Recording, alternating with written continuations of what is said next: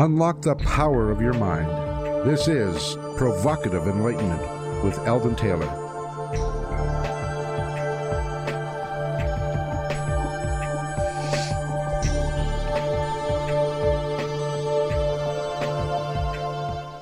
Welcome and thank you for joining us today. The next hour is devoted to learning something more, not just about the world of shoes and ships and sealing wax, but about how, what, and why we believe as we do.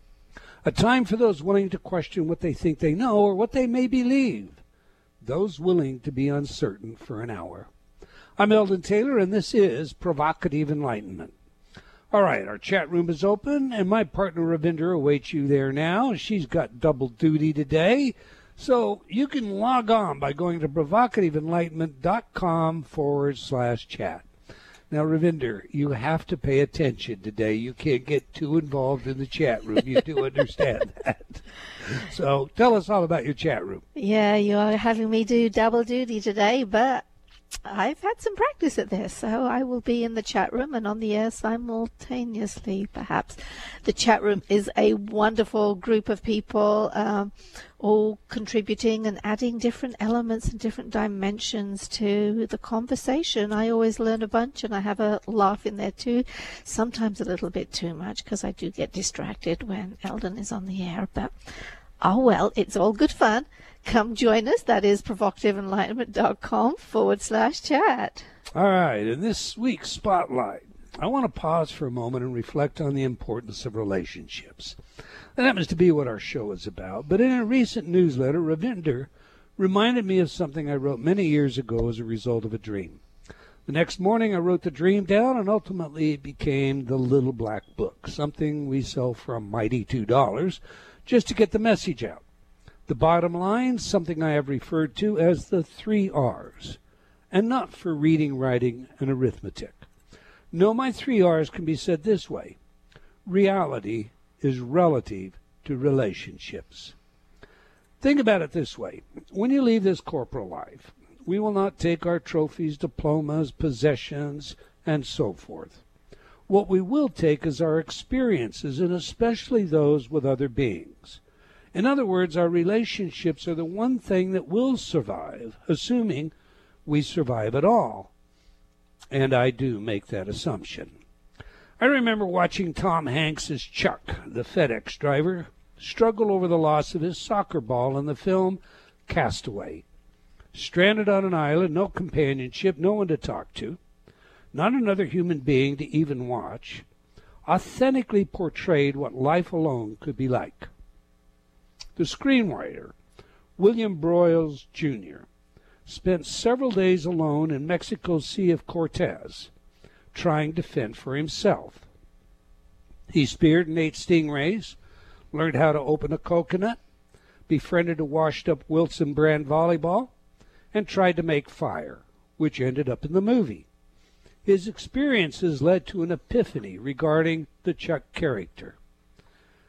Quoting him, that's when I realized it wasn't just a physical challenge, it was going to be an emotional, spiritual one as well.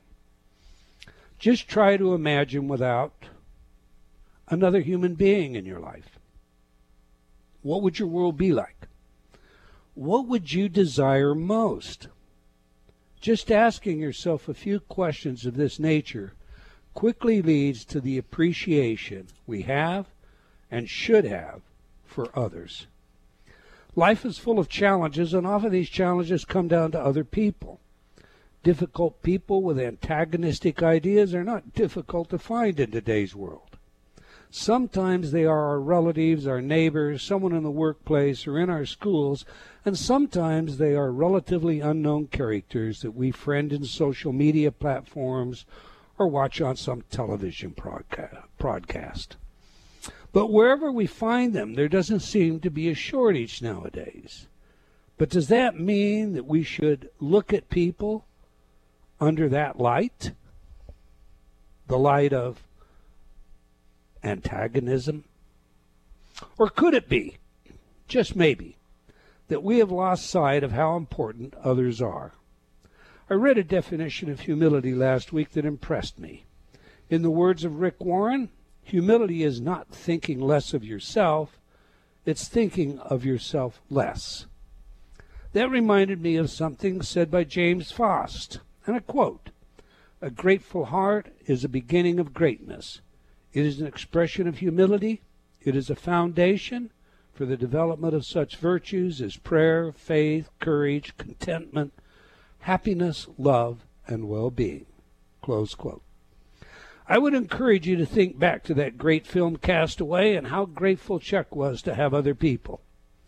Think about my three R's and then set your own intention for positive interactions with all. Add the gratitude for others into your life with the humility that comes from recognizing that it is only your relationships that will leave this earth plane when you do, and only your relationships that will therefore define your success in life. A gentle, forgiving heart with a mindful sense of humility will reward you, not just in the here and now, but on the other side as well. The peace, balance, and harmony we all seek in this world begins with a single act, a single person, a single intention to be what we want the world to be. My thoughts, anyway. What are yours, Ravinder? I really like that last line, you know, what we want the world to be. I think that pretty much sums it up. You want um, good relationships out there, you have to be a part of making the relationships making the relationships good and i think especially today i mean we're coming off the back of valentine's day um, but you just look at what's going on in the world out there in general um, you know, we are herd animals. Life is a lot better when we do stuff together. Absolutely. So thinking about those relationships and doing your best and being your part of the creative force in making it better. I think that's what it that's what I what I like the most about it. You, you know, we live at a time I think that is particularly challenging in some ways because it's so easy to look out there at people you know, whether they're in politics or, um, you know, they're those perpetrators of heinous acts, and to be hateful toward them. It's very difficult, I think, nowadays especially, but it probably always has been, to try and see the good in everyone but therein lies our challenge, you know, and and that's not to say that we should, you know, remain in some abusive relationship or condone behavior that is unacceptable. But it is to say that we probably need to be just a little more mellow in how we view uh, other people. Absolutely, all be part of the solution instead of exacerbating the problems. All right, every week I read some of your letters as our way of involving you while paying respect to the very important role you play in making this show successful. Last week our show featured Dr. Norman Shealy and we discussed his work with the use of adrenal scalar and pulse EMF gamma in health. Joshua wrote, I had to listen to the show again in the archives and then Google some of the terms before I could understand what you guys were talking about. But when I did, it all made sense. You know, I'm, sorry about that, Joshua. Ravinder actually reminded me that I should have tied some things together, like EMF and the danger it uh, is known to cause in in our cell phones. You know, and therefore the difference between what a pulsed EMF is and and what you know EMF leakage is. Uh, so again, I apologize. Uh, I think if I'd have done that, the notion of pulse EMF may have had more sense, and we could have done that with about everything. Would you like to add anything to that, Ravinder? That was a show that um, ex- exercised my uh, brain cells, absolutely. um, but you've had Norm Shealy on the show a number of times before. I am a great believer in his work. Um, so, yeah, I've been checking it out. Absolutely. All right. CB commented there are people who believe that scalar waves were used on the Twin Towers. I doubt that, CB. Considering Tesla's research disappearing, I could imagine if it was working that some agency has continued to research it.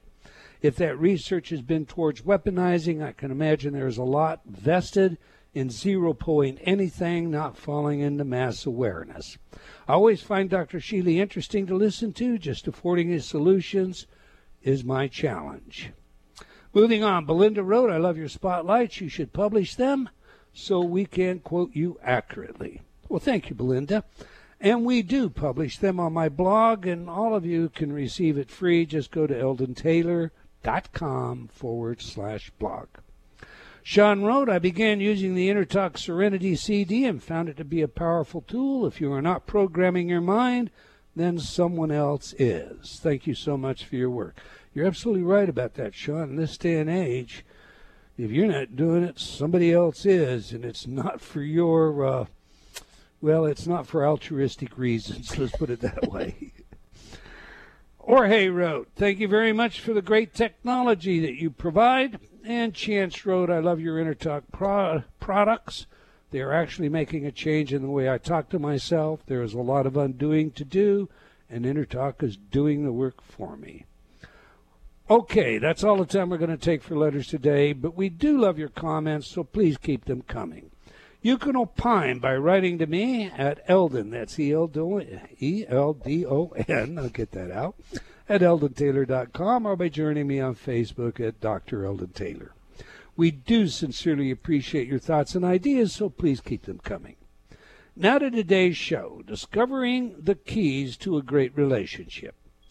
Ravinder and I have been repeatedly asked to do a show on relationships. We began our own almost 30 years ago. Like most relationships, the beginning was magical, but soon real life caught up to us, and we had our own struggle keeping things together. So, what did we learn? What does the research say? How do you get past those difficult periods? Or are there, in fact, uh, you know, something that can be avoided? Do we all have to go through them? How do our expectations influence our success? What about reconciling broad differences? I mean, how important is it to have a common background, cultural influence, religious upbringing, and so forth? Do you know this is the right person? And if so, how? How do you attract that right person? Do you have a soulmate? I mean, what is a soulmate? Well, these are but a few of the questions we'll take on today. So, Ravinder, let's begin with yesterday Valentine's Day. Valentine's Day causes many people to turn their attention in the direction of relationships. You and I have discussed relationships many times, ranging from what we see as the serial soulmate stuff to some of the crazy expectations people have regarding enduring relationships. So let's begin there. What are some of the expectations that can lead to a failing relationship?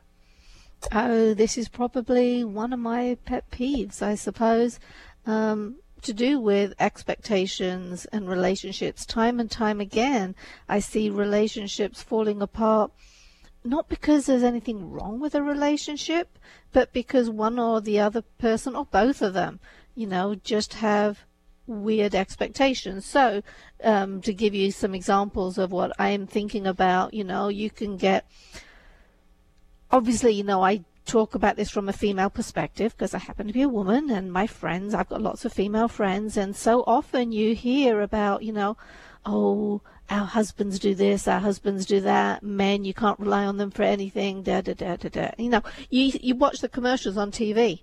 They can really wind me up where you have, you know, the couple standing together and the woman implies that her husband is stupid. You know, there are those caricatures um, that can seem funny on the surface, but I think they're dangerous.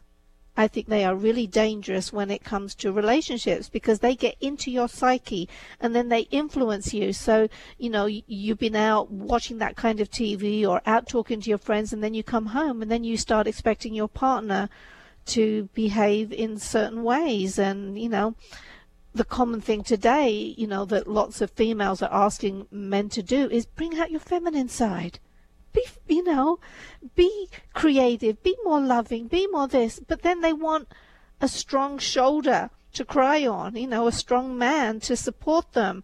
So they're asking for contradictory things. And i think that can that is one example of you know the kinds of expectations they have. And i'm very aware that it goes the other way around too you know. Um, i think the most important thing you can do in a relationship is to accept your partner for who he is.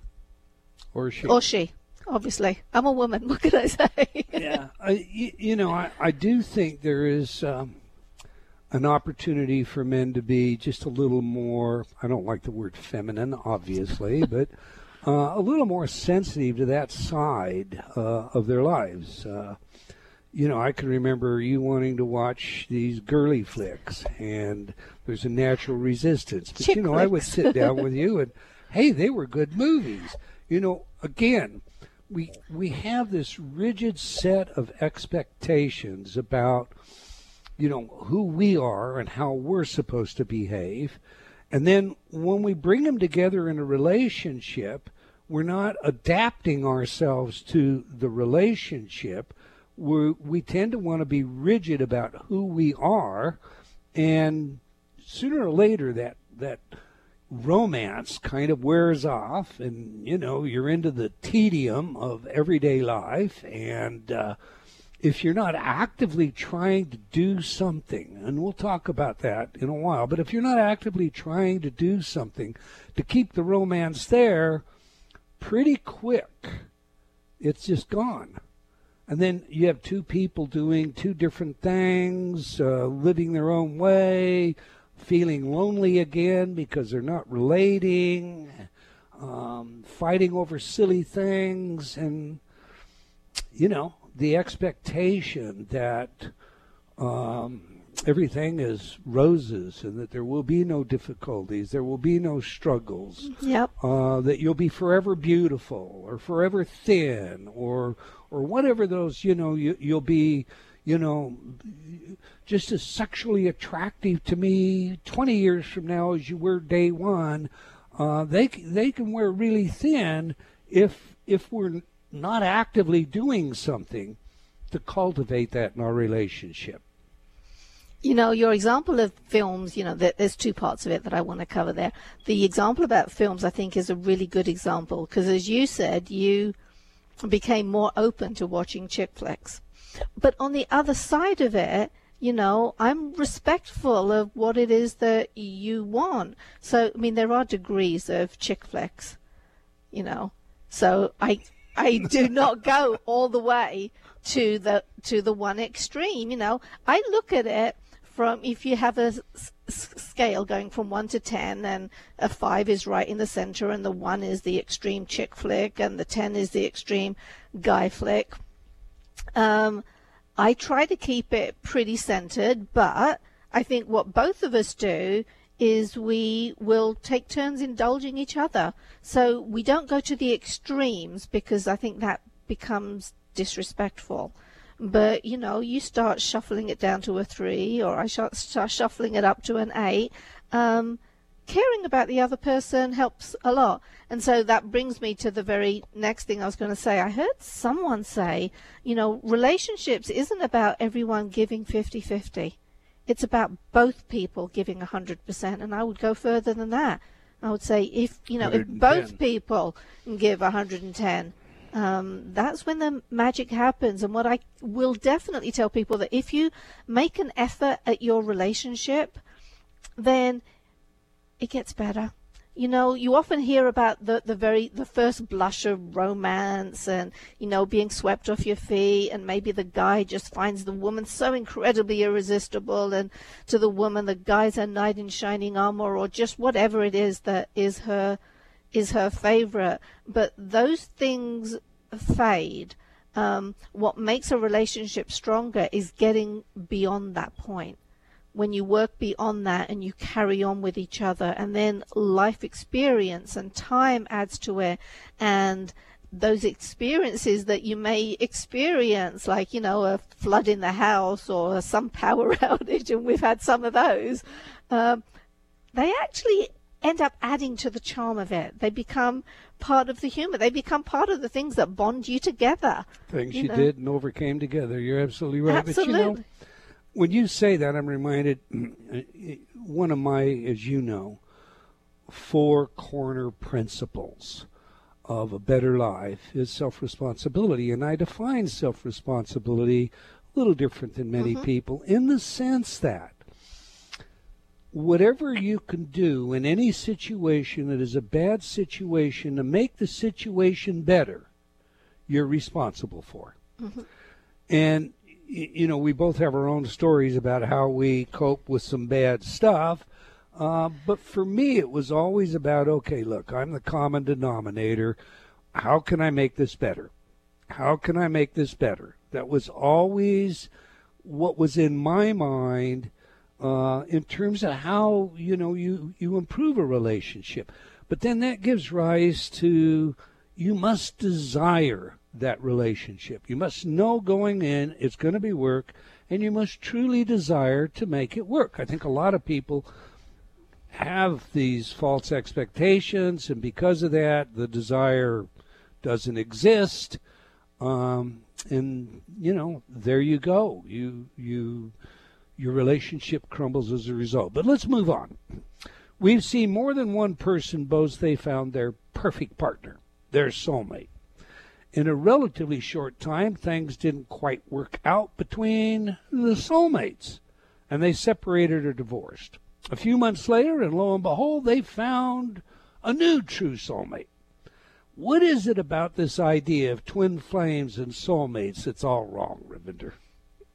all of it pretty much and it's got this idealized way of you know when you're with your twin flame your soulmate things are hunky-dory for forevermore you live on clouds with roses and chocolates raining down upon you and you know full of passion and perfection and real life isn't like that. It's dirty and messy, and you know your partner may have a problem after he eats beans, or she may have a problem. You know, these that that's that's real life. Um, so no, the whole idea of twin flames and soulmates, I think, is creating the problem today with why relationships fall apart. So the confusion, if, if I can restate what you're saying, and you correct me if if I misunderstood, but the confusion comes because here's my soulmate, everything is perfect. We're we're just you know two peas in a pod.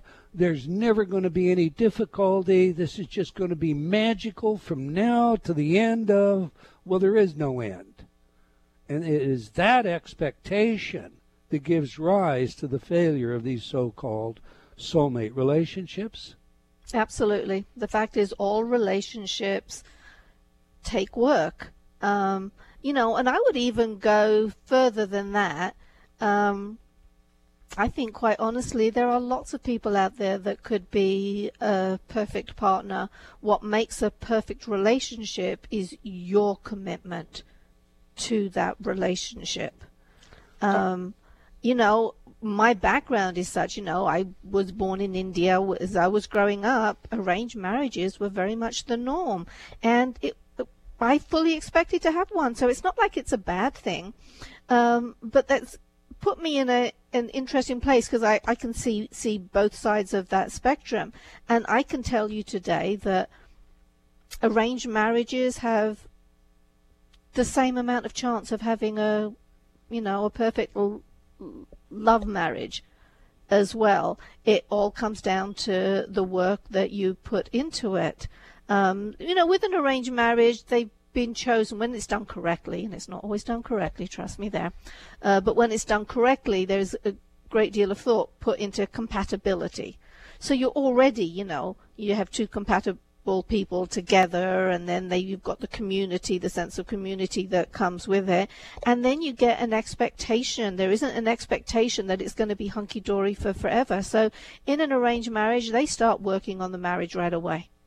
They right. work to make it better. What are you laughing at? Well, that's where I'm going to go next. You know, I'm going to ask you about how important is compatibility simply because, look, you come from a background that is entirely different than mine. You have Yep. a different religious upbringing than I had.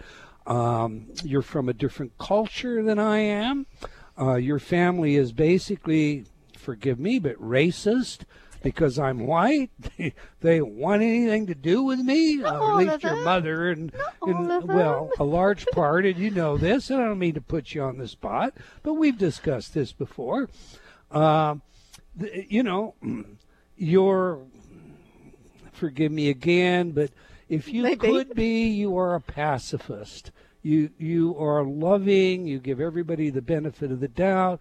I come from a law enforcement background where I might be a little paranoid, in your words, sometimes. Uh, where I'm always looking at where you know.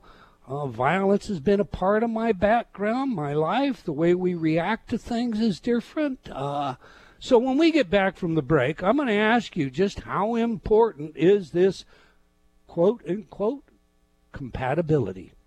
We're speaking about lasting relationships. Now, we have a cute little video for you in our chat room posing the question single versus relationships on Valentine's Day. So, if you're not in the chat room already, now's the time to get on over there.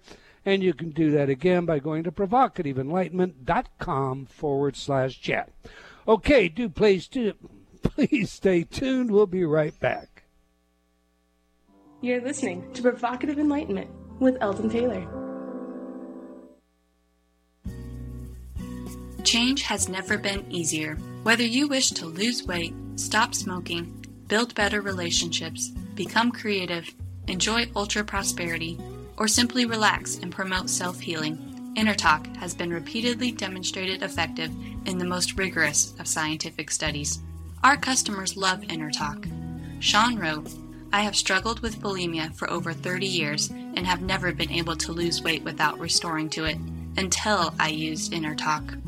Vicky wrote, My hubby has been using the Stop Snoring CD, and already his dangerous and raucous snoring levels have stopped. Celeste wrote, I recently graduated from Taft Law School with honors. I'm writing to tell you how much your Inner Talk CD, Excel in Exams, has helped me. With over 300 titles to choose from, there is something for everyone. Check it out today by going to innertalk.com.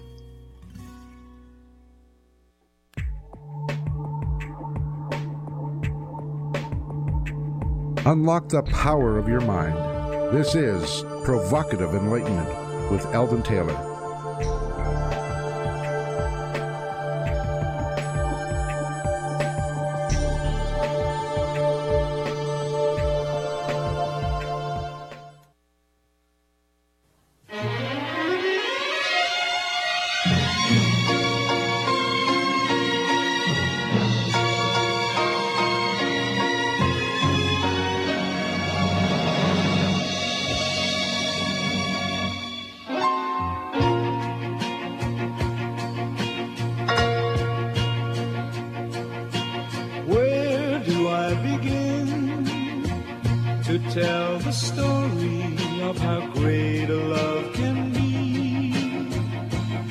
Sweet love story that is older than the sea. The simple truth about the love she brings to me. Where do I start?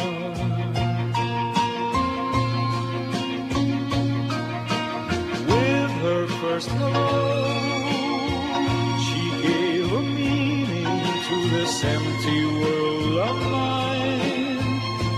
There'd never be another love, another time. She came into my life and made the living fine. She fills my heart. She fills my heart with very special things, with angel songs, with wild imaginings. She fills my soul with so much love that anywhere I go, I'm never lonely with her. Who could be lonely? Welcome back. If you just joined us, we're chatting about the nature of relationships. Now we chose as our bumper music today Andy Williams performing the original theme from the movie Love Story. So, Ravinder, how long does love last? And if it's indeed true love, does it ever truly die even if you're no longer with a person that you loved? No. It lasts but forever. I mean, you, you come back to reality is relative to relationships and your love relationships. Um, yeah, no, they stay for forever. So, what is it, do you think, that gives rise to two people that are in love and they share lots of good years together? Then they divorce and suddenly they have nothing but animosity for each other. Is that a compensation mechanism in your view, or you know, an expectation, a societal expectation, um, a justification, or were they ever really in love to begin with?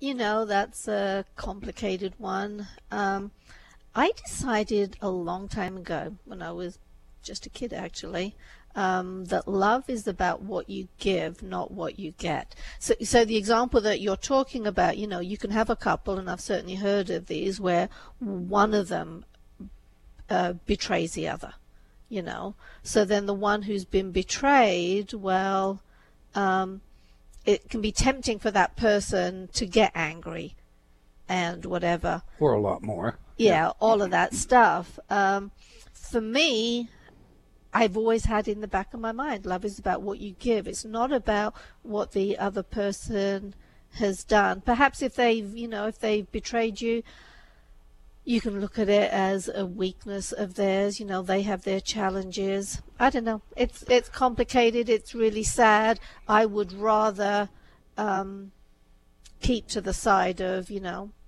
For me, it's all of the above. You know, it is a justification. It is a an anger, nasty getting even response. It, it, it is a compensation technique. It is a socially expected. Um, people don't typically get divorces and then saying, "Well, I loved him," you know. Uh, and we had a lot of good years, and you know, I guess we just grew apart, or hey, I messed up, or I don't blame them, or those that that kind of thing. That's just not the norm. That's not yeah. not the expectation that's portrayed in the movies. But I agree with you. If you sincerely love someone, the love doesn't go away, doesn't die. Uh, it it remains. Okay, I said before we went to break. How important is compatibility? You've got that look on your face. You know, you're right. You and I come from totally different backgrounds. I was born in India, brought up in England. My upbringing was very Indian in England. Um, and then I meet you. Actually, you know, my first visit to the United States, coming over to see you, I flew into Las Vegas, you know, of all the places. Um, yeah, I had friends who thought I'd lost my mind. Uh, you know, because when you look at the basic compatibility stuff, they're not there. But what they missed was our compatibility in the issues that matter to us you know, our desire to look beyond societal norms, um, to become better people, to understand um, how people work, to explore the spiritual questions, those things you and I are right on, you know. So when it comes to the important thing, the fact is you're not going to be compatible on everything. So if you say, well, you have to be compatible um, in order to have a relationship. Well, I think that's why lots of relationships fall apart because, you know, you can take 10 different characteristics. Maybe you're compatible on five and you're not compatible on the other five. Well, at the beginning of the relationship, you focus on the five areas that you are compatible with and then as the relationship deteriorates you only focus on the other you don't look as at it deteriorates for some people uh, okay, well, you mean as the relationship continues, then you begin to advance by dealing with the other five, or you're saying can, that could be the cause of a problem. Turn themselves yes. toward those differences, and they focus on that then they can deteriorate. They begin to think about, well, she squeezes a toothpaste in the middle of the tube or something. I just picked that out because it's so crazy what everybody talks about. I know that one's so dumb to me, but oh well. Um, yeah, I think you know it's being it's finding the the issues that are most important to you. You don't look at all of them. You just look at the ones that are important And, then and that's what you focus on and build on. You and I, to this day, almost 30 years later, still have issues that we could, if we wanted to bring them up, get really excited about disagreeing with each other on. Absolutely. But there, there is a point where you realize that the person that you're with has a right to be who they are. Yes. Has a right to believe what they believe. And you have that same right. And that that should not tear a relationship apart. It's just a disagreement. You agree to disagree on the stuff that, you know, yeah, isn't life or death or isn't, you know, your most burning passion. Absolutely. Okay, moving on. There's a best selling book out there called The Secret, and it informs us that the law of attraction will bring us the perfect person if we but use it by focusing on love and visualizing the right person. What are your thoughts on this? And is there some way we can visualize the so called right person in advance of meeting them? I'm sorry, I think that's baloney too. Uh, yeah, Dora. I mean, if anything, you're going to create a problem if you create a board of your ideal partner. You know, I've I've heard people do this kind of stuff. Well, he has to be this height, he has to be kind, he has to be loving, he has to be, he has to be, has to be, has to be.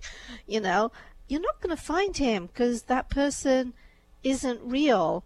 Um, as I said earlier on today, you know, there are lots of people out there who could be compatible for you. The idea is to, I mean, I would say the important thing is to express your authentic self. Do, you have to be true to yourself.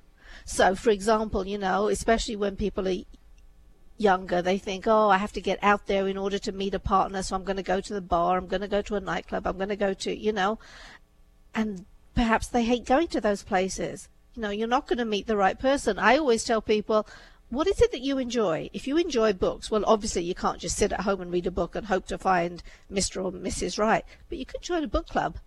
You know, that would be consistent with what it is that you like. You know, if you like dancing, well, go out to a dance group, go out to dance classes, do something like that. Do what you enjoy doing. Focus on that. Don't betray yourself and start trying to fit in with what other people want. Okay, but that gives rise to a point that came up in the chat room during the break. Mm-hmm. Two people get together, and somebody says, you know, you have no right to change me. You've just you've just entered a relationship. I think by definition, this is my view, by definition, you have accepted that you are going to change. Now, not totally, but you, if you go into it hard and rigid, you can't change me. How long do you think that relationship's going to last? I think there's kind of two two sides to that, though. There is the controlling, you know, one person wants to change the other to fit their image, in which case those two people shouldn't be together anyway. Um, but there i mean there is the other side of it. I look at our relationship and i think of it more not as one trying to change the other but we're both helping each other grow in the way that we have said that we want to grow. So you know there are times i can point something out to you. It's like are you aware that you know you do this and it gets taken? That is that really what you want to do? If that's what you want to do so that's fine. Go for it mate.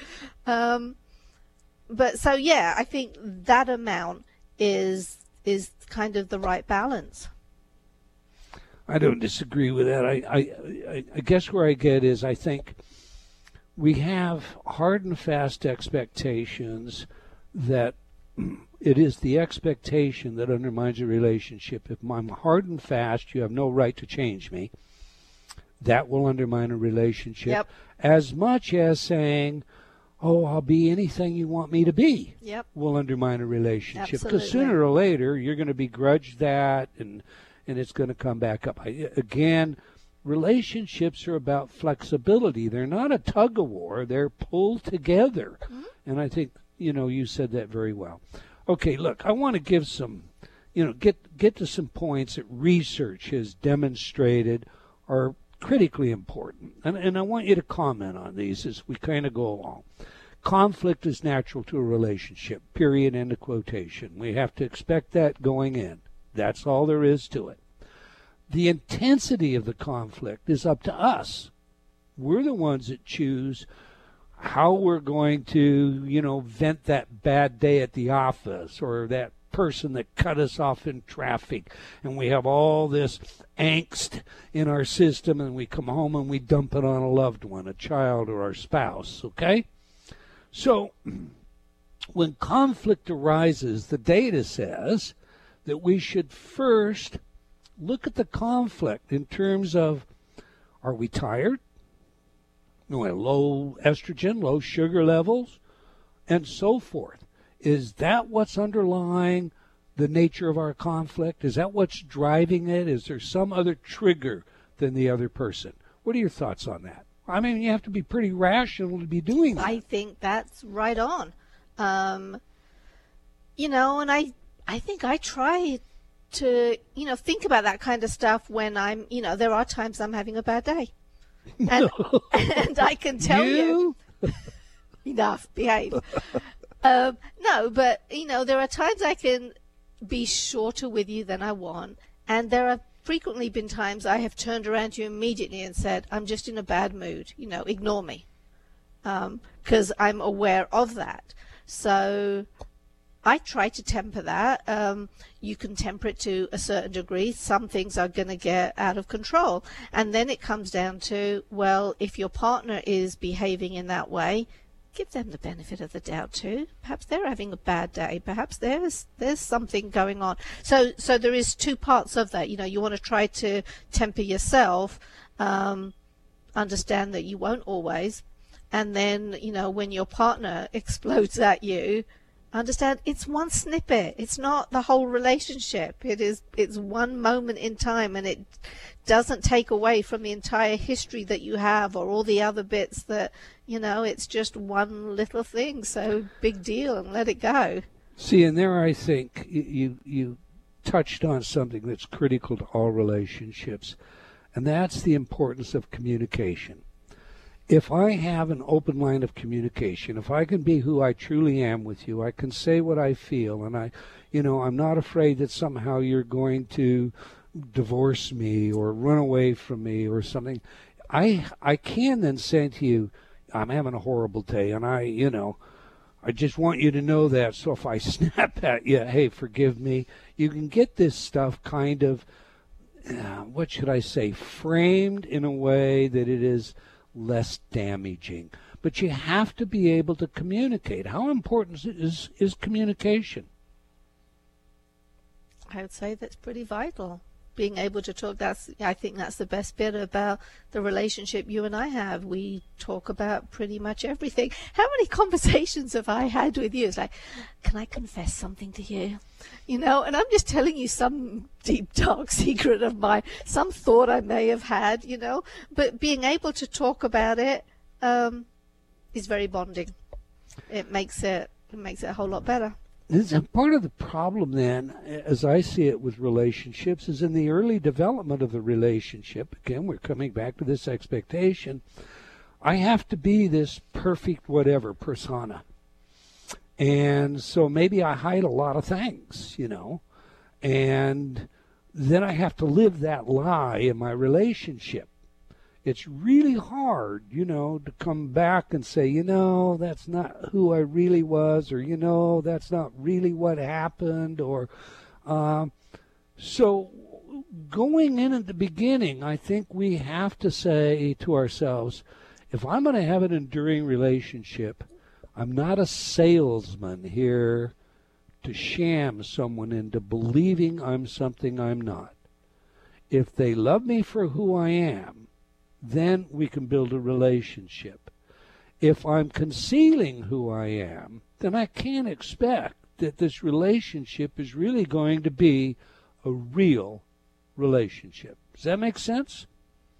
You know, it does, but I see a downside to it. Do. I absolutely do see a downside. And so you hear those stories where one person is so inflexible about this is who I am, take me as you do, you know, that they can destroy a relationship. Oh, yeah, too, and, and so. I'm glad you brought that up because that's not what I meant. What I meant is you know, one of the comments in the chat room was uh, um, a, a, couple, a woman who uh, wore contacts throughout her uh, early relationship uh, with a fellow, and, and then the two get together, and then he discovers she wears glasses, and he he suddenly, you know, finds that she that that's a deception, you know. Uh, we have lots of things that, for beauty reasons, for you know, hey, look, I can remember a fellow that worked for me came to my door early in the morning one morning, knocked on the door, got me straight out of bed. There was an emergency situation. I went to the door, opened the door. I'd known him for a long time, and he said, he just paused and he said, My God, you're ugly in the morning. you, you know, it's that side of ourselves that we have to be willing to expose. And, and instead of pretending. You do. Because okay. otherwise, you can't ever be comfortable at home because you're always hiding, you're always in fear, you're always. And oftentimes, those things that you're hiding don't matter. And if they did matter, well, then you shouldn't be together anyway. So, That's no, right. you, ha- you have to be able to relax. You're home. I'm a strong believer in the old English phrase, you know, an Englishman's home is his castle. Well, it's not just an Englishman's, but home is a castle, a place of safety, a place of it has to be that way. Okay, let's move along. Getting back or coming back to this idea of conflict. The data says the problem with conflict is people often start dredging up all kinds of collateral things. You know, instead of sticking to an issue at hand, uh, you know, men would say women never forget whatever transgression, and it'll come out in these. So the data says if you're going to have a conflict, if there's a disagreement, stick to the issue at hand. How important is that? I think that's really important. Um, yeah, you're probably right. Women never forget. Um, I think there's been some examples where you've certainly remembered some stuff that I'd forgotten too. Um, it happens. Um, and I think that is part of the maturing part of the re- relationship. Once again, it's to remember the history of all the good that you have without just cherry picking the bad from the past and bringing that all in. So yeah, that's that's great advice. You want to stick to what this one issue is and leave the rest of it out there. Okay. Still staying with conflict. The data also says, look, you have a disagreement. You don't begin attacking the other person. You, you, instead, you make this first person. I feel, I think, whenever you have these disagreements. And I, I'm hurt. That hurts me. I feel like you you are avoiding me. Uh, what are your thoughts on that? I think that's great advice. Um, I think once again that can go both ways as well because it is possible to say, "Oh, that really hurt me," and for the other person to still take that as an attack. And I've I've heard of those examples too. Um, Less likely though. So it, you as an accusatory.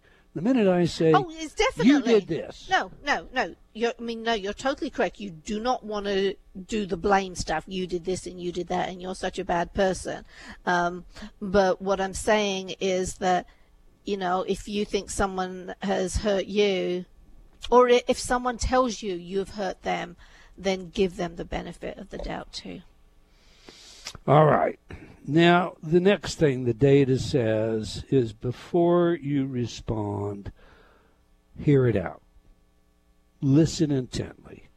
Listen empathically um, or, or, with empathy. Uh, how important is that? Absolutely vital. I actually read an article today. I put it up on Facebook because I found it really interesting about listening to a person. Lots of people don't really listen. They are trying to form their argument as to how to win the argument themselves. They have one-upmanship. There, there's various factors. I should have pulled that up if I yeah, so you can take a look at my Facebook page if you want to see that article because it was really good. But listening with an open mind is one of the best things that you can do in a relationship. You don't have to convince the other person. You don't have to change them. Hear them out. If you hear them out, then they're going to be more open to you. And so that holds for all relationships, not just intimate relationships, relationships in general. You give someone the respect of listening to them. Okay, the last thing I think we're going to have time, and, and there's so much more. I mean, we could make a two hour show out of this easily, but the data says very clearly it is critically important to be playful. I mean, adult life tends to emphasize productivity and seriousness, but so, you know, playful people take time to prioritize enjoyment, pleasure, amusement, having fun. You and I play with one another verbally all the time. How important is playfulness in one minute or less? Absolutely, it brings that sparkle in. It it's a whole different kind of bonding to the sexual type of bonding. Um, the playfulness start part of it, yeah, that's the that's the cherry on the top. Okay, now I, am going to be a little playful with you right Uh-oh. this minute. Okay. Uh oh. Um, can you put work into your relationship? There are lots of folks that say you can't work with your spouse you can't work with your spouse. Well, you and I have proved that one wrong. We have certainly worked together. You know, when you and I first met, I was concerned about that very thing, about you know we we can't work together. Um, no, you absolutely can. Um, it takes respect. It takes uh, it takes understanding. Um, but no, I think if anything, it has enriched our relationship. I agree. I totally agree. I I think when you have a uh, you have the right mindset, the right commitment, uh, the intimacy that's involved in regular communications, um, you, the more time you can spend with a person that that you love, that you've dedicated your life to, that you're raising a family with, uh, the stronger your bond is. It isn't that it weakens, but if you go in with the idea that you know, and I may have had this false notion to begin with. You taught me otherwise. I'm the boss. Well, okay. Ah, Hi, All right, okay. we're out of time. You can think that, honey. Don't worry. Here we go, playing together. well, we've come to the end of another episode of Provocative Enlightenment. I want to thank you, Ravinder, for sharing in this show. I want to thank all of you out there for joining us today. I hope you enjoyed our show and will join us again next week, same time and same place. And do tell your friends. And if there's something you'd like us to cover on the show, send me a note. Let me know. That's the reason we did today's show. So many of you asked for it. Okay, until next time, wherever you are in the world, remember believing in yourself always matters.